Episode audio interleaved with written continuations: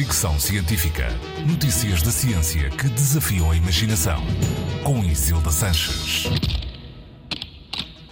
Um alerta sobre o uso de auscultadores e música alta. Mil milhões de adolescentes e jovens adultos estão em risco de perder a audição por causa do uso de auscultadores e da música alta em salas de espetáculos.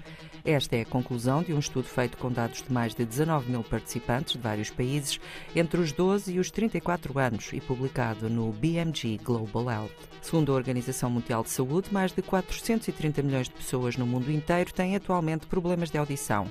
A população mais jovem, crianças e adolescentes, corre risco especial devido aos equipamentos de audição de música, como telemóveis, os escutadores internos e externos e também devido ao som alto nos clubes e salas de espetáculos.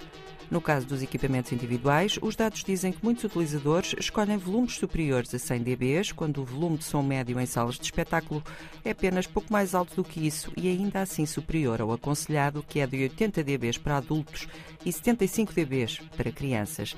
Apesar das limitações do estudo, que não teve em conta variantes demográficas, por exemplo, os resultados são um alerta para a necessidade de governos, indústria e sociedade civil darem prioridade à questão, fazendo ações de prevenção e promovendo hábitos saudáveis de audição. Para já, o melhor que cada um de nós pode fazer é baixar o volume.